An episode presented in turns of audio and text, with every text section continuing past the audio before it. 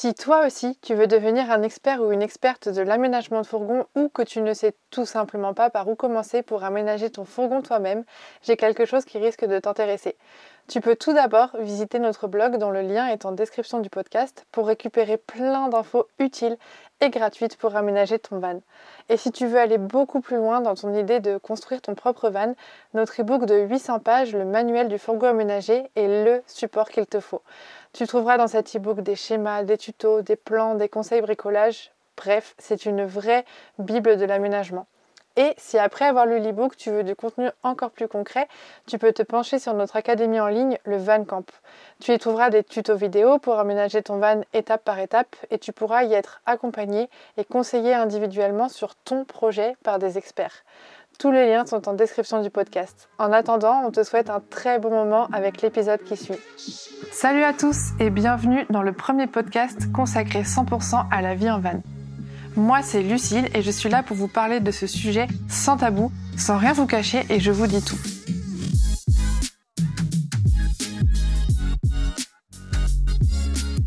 Ma mission, c'est vraiment de vous expliquer à quoi ressemble la vie en van telle qu'on la connaît nous. Je vous transmets un peu ce que nous, on a vécu pour que vous sachiez dans quoi vous vous lancez et vous donner aussi nos petits tips et nos petits conseils pour vous accompagner.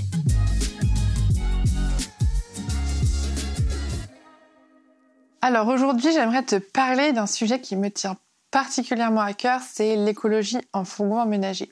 Alors je vais essayer de pas trop politiser le sujet, mais c'est vrai que l'écologie en fourgon aménagé, ça soulève pas mal de choses sur Instagram, euh, sur les blogs, en fonction des sujets qu'on traite, et cetera. Et j'ai hâte de t'en parler parce que franchement, moi, c'est un sujet qui me touche beaucoup, que j'ai particulièrement à cœur, et je vais t'expliquer pourquoi. Donc déjà, pour commencer un peu, par rapport au profil du vanlifer, on va dire que voilà, quand on veut se lancer dans la vie en van, la plupart des profils qui nous suivent sur le blog ou le genre de profil qui nous suivent sur Instagram ou le genre de profil qui participe au Vanlife Fest, ça va plutôt être des genres de profils. Encore une fois, je mets tout le monde dans une case, mais c'est vraiment pour simplifier. Ça va être des personnes qui vont vouloir absolument tendre vers une vie plus saine, euh, plus écologique, plus en accord avec la nature. Et c'est vraiment l'image qu'on a envie aujourd'hui de donner aux vanlifers et qui est tout à fait justifiée parce que la plupart des jeunes aujourd'hui qui se lancent dans la vie en van ont cette aspiration. Mais ça a son mauvais côté quand même. Son petit mauvais côté, c'est que maintenant, on attend des vanlifers qui soient irréprochables.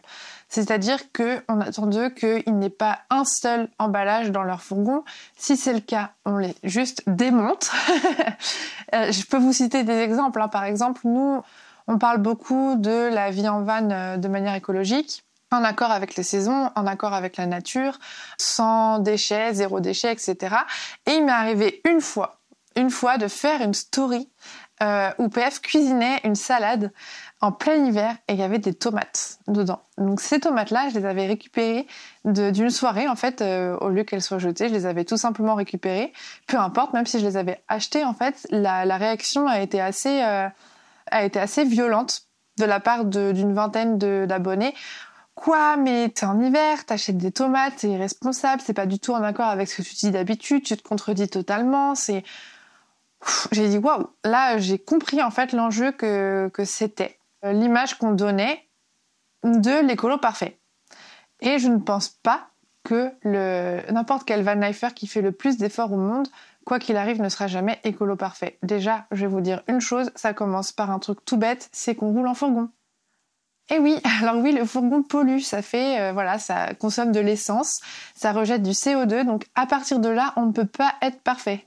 Et à partir du moment où on vit en fourgon, je trouve que c'est déjà un effort écologique énorme, peu importe si derrière on va acheter un paquet de pépitos, une bouteille en plastique ou des légumes emballés. Certes, j'encourage pas du tout ce genre de pratique, mais on n'a parfois pas le choix en fait. C'est juste peut-être une question de temps, une question de, de disponibilité sur le coût du produit. Par exemple, je vous le dis clairement, nous ça fait un mois qu'on se fait une cure d'eau minérale et qu'on achète euh, trois packs de bouteilles d'eau en plastique toutes les semaines.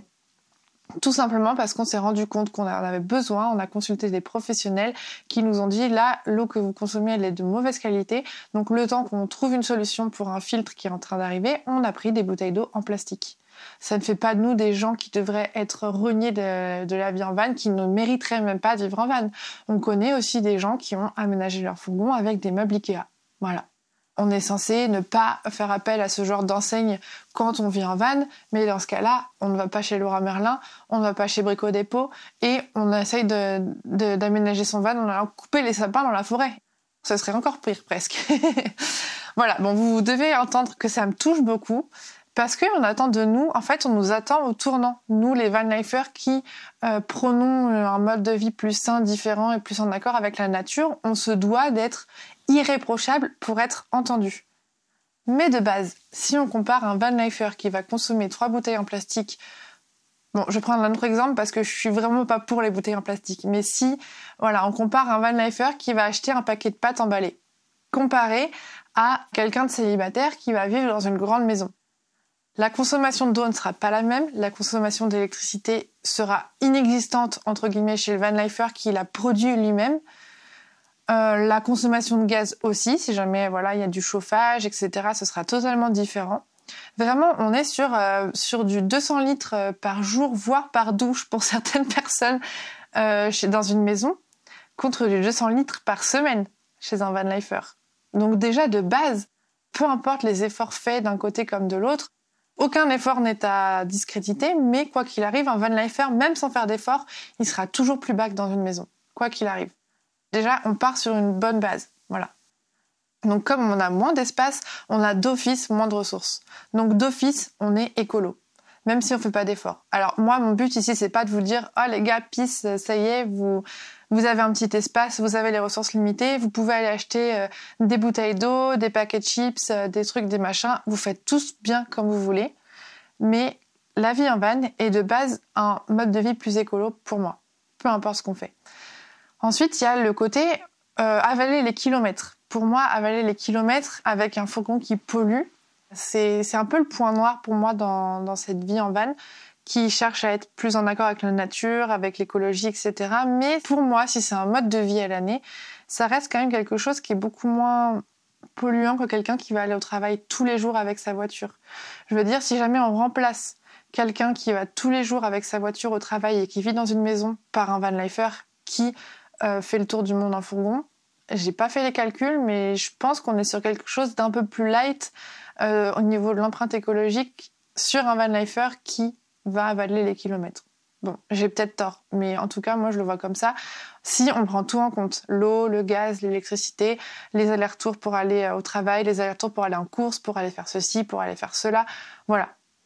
Ensuite, on est forcément plus écolo en van, de base, je veux dire sans forcément chercher à faire d'efforts, parce que l'aménagement lui-même est peu polluant. Il y a très peu d'utilisation de ressources, très peu d'utilisation de bois. Donc même pour un grand fourgon, nous on avait utilisé quoi neuf, euh, neuf bottes de lambris. Donc c'est vraiment pas grand-chose. Donc c'est déjà peu polluant, on utilise peu de, d'isolation et nous on a choisi l'isolation naturelle. On utilise peu de ressources en général, en fait. C'est un aménagement, c'est sur un mois, pof, c'est parti. Au pire, six mois, mais si on regroupe tout, euh, voilà, c'est, ça ça dépasse pas les un mois. Donc, on utilise peu de ressources électriques, peu de matériaux et d'équipements, étant donné que c'est petit. Et du coup, de base, pour moi, l'aménagement est moins polluant que l'aménagement d'une maison, qui, elle, va utiliser par la suite plus d'électricité, et cetera. On connaît la chanson. Ensuite, pour ceux qui ne seraient pas convaincus par le zéro déchet en fourgon et qui pensent que c'est beaucoup plus galère en fait d'adopter ce mode de vie en fourgon et qui du coup continuent à avoir, on va dire, tout ce qu'il faut comme emballage, et cetera. J'aimerais chercher à vous démontrer que le zéro déchet, c'est mille fois plus pratique en fourgon et c'est presque une obligation si on veut être tranquille en fait. Donc je vais essayer un peu de vous convaincre par là pour les, pour les pas convaincus du zéro déchet, on va dire, à quel point le zéro déchet est pratique en van. Pour moi, le zéro déchet, déjà par exemple quand on va faire ses courses et qu'on a le paquet de pâtes, euh, le paquet euh, de riz, le paquet de chips, le paquet de ceci, le paquet de cela et qu'on... On, le paquet de coton, enfin les cotons tout court, les serviettes hygiéniques, enfin vraiment tout, tout, tout, tous ces déchets, euh, ils finissent à la poubelle. Et la poubelle, dans un van, ça prend de la place. Pour avoir commencé tout au début, on n'était pas du tout zéro déchet, on n'était pas du tout là-dedans, on va dire. On se contentait de commencer la vie en van et de, et de l'appréhender comme ça, on s'est mis au zéro déchet plus tard. Au début, on jetait quand même beaucoup, beaucoup, beaucoup, beaucoup de déchets. On devait avoir deux sacs par semaine, deux sacs poubelles, ce qui est énorme, vraiment énorme. Et ça nous prenait de la place. On était sans arrêt en train de chercher une place pour la poubelle. C'était, voilà, on avait un petit van Kirikou au début, il était aménagé vraiment n'importe comment. Donc, il n'y avait pas de place prévue pour ça et on galérait vraiment. Aujourd'hui, on a les petits pots IKEA de plantes, en fait, dans lesquels on met une plante. Et ça nous suffit quasiment pour une semaine. Après, quand on a des épluchures, on les met dehors. Mais quand on rentre de faire les courses, on n'a quasiment aucun déchet à jeter. Donc ça veut dire qu'on rentre de faire les courses, on range tout dans les placards et c'est fini. On n'a pas de poubelle à chercher ou de poubelle à encombrer dans le fourgon. Et ça, c'est hyper pratique. Ensuite, pour tout ce qui est, par exemple, euh, la vie de tous les jours, les éponges, le sopalin, euh, les sachets de thé, les lingettes nettoyantes, et cetera. Tout ça, nous, c'est du réutilisable et ça change vraiment la vie. Vraiment, on a juste à hop, l'utiliser une fois, deux fois, voire trois, si vraiment c'est de l'utilisation pas trop sale, et à le mettre au sale en fait. On a un petit filet de, de lavage, on les met dedans, et puis on attend tranquillement dans le linge sale que de les laver en fait. Voilà. Donc ça prend moins de place, c'est, c'est, ça va avec le linge sale, donc ça prend la même place que le linge sale qui de toute manière sera là, plutôt que de rajouter une place pour la poubelle. Du coup, c'est vrai que c'est plus facile d'être écolo en van parce que c'est quand même vachement plus simple de ne pas avoir de déchets qui encombrent l'espace. Alors que dans une maison, on a la poubelle, on s'en fout, on jette, on se rend même peut-être même pas compte du nombre de déchets qu'on fait. Alors qu'en van, c'est beaucoup plus facile de voir le nombre de déchets qu'on fait. Par exemple, voilà les pâtes qu'on va acheter en sachet, on peut les acheter en vrac et du coup les renverser dans un pot en verre et euh, ranger le sachet avec le reste des pâtes dans une sorte de réserve. Et on viendra remplir le pot dès qu'on en aura besoin. Et ce qui est super pratique, c'est que du coup, on voit à travers le pot tout ce qui reste de pâtes, ce qui reste de lentilles, ce qui reste de riz. Et on peut s'adapter à partir de ça. Parce que c'est pas comme dans une maison où on voit tout ce qu'il y a dans les placards. Forcément, c'est plus petit. Voilà. Bon, je sais pas si c'est très clair, mais en tout cas, euh, euh, j'espère avoir convaincu plus d'un d'entre vous de passer au zéro déchet. Parce que c'est vraiment, au-delà de l'aspect écologique, hyper pratique. Vraiment. Ensuite, au niveau de, la, de l'accord avec la nature, et cetera, je trouve personnellement, je ne sais pas si c'est le cas de tout le monde, que c'est beaucoup plus facile euh, quand on a adopté un mode de vie un peu, euh, voilà, par rapport aux légumes, aux produits transformés et tout, quand on a un peu adopté un mode de vie sain, c'est beaucoup plus simple. Je pense que c'est un peu pareil en maison, mais ça se remarque plus en van, que c'est beaucoup plus simple de manger beaucoup moins de produits transformés et beaucoup plus de légumes grâce à la facilité de stockage des légumes en fait. Par exemple, nous on a un grand tiroir où on met tous les légumes. En fait, on va à Biocoop, on achète tous les légumes de saison à chaque fois qu'on y va, on les met dans le tiroir et ensuite on improvise un peu pour cuisiner. On n'a pas de recette suivie, et cetera. On sait qu'on doit acheter une base de protéines avec du tofu, du tempeh, euh, des pois chiches, des, des haricots rouges, et cetera. On achète une base de protéines, on achète des légumes et ensuite on achète un fond de pâte, un fond de lentilles, un fond de riz pour avoir quand même quelque chose, euh, enfin un fond de millet et tout, pour avoir quelque chose, une base. Mais vraiment notre plus grosse partie de la cuisine, c'est les légumes. Et je trouve qu'en van, c'est beaucoup plus simple parce que comme on n'a pas de place pour stocker les produits transformés, on en achète moins. On achète plus de légumes qui sont plus simples à stocker à mon sens. En tout cas, dans notre aménagement, c'est comme ça que ça se passe. Et du coup, on est beaucoup plus en accord avec les saisons, avec notre corps. Moi, je trouve que c'est un truc qui facilite vraiment beaucoup, beaucoup, beaucoup la bonne santé. Et voilà, j'espère sincèrement que cet épisode vous aura plu. Si mon podcast vous a aidé à avancer dans votre projet d'une quelconque manière, je compte sur vous pour le noter avec cinq étoiles et pour le partager à vos proches.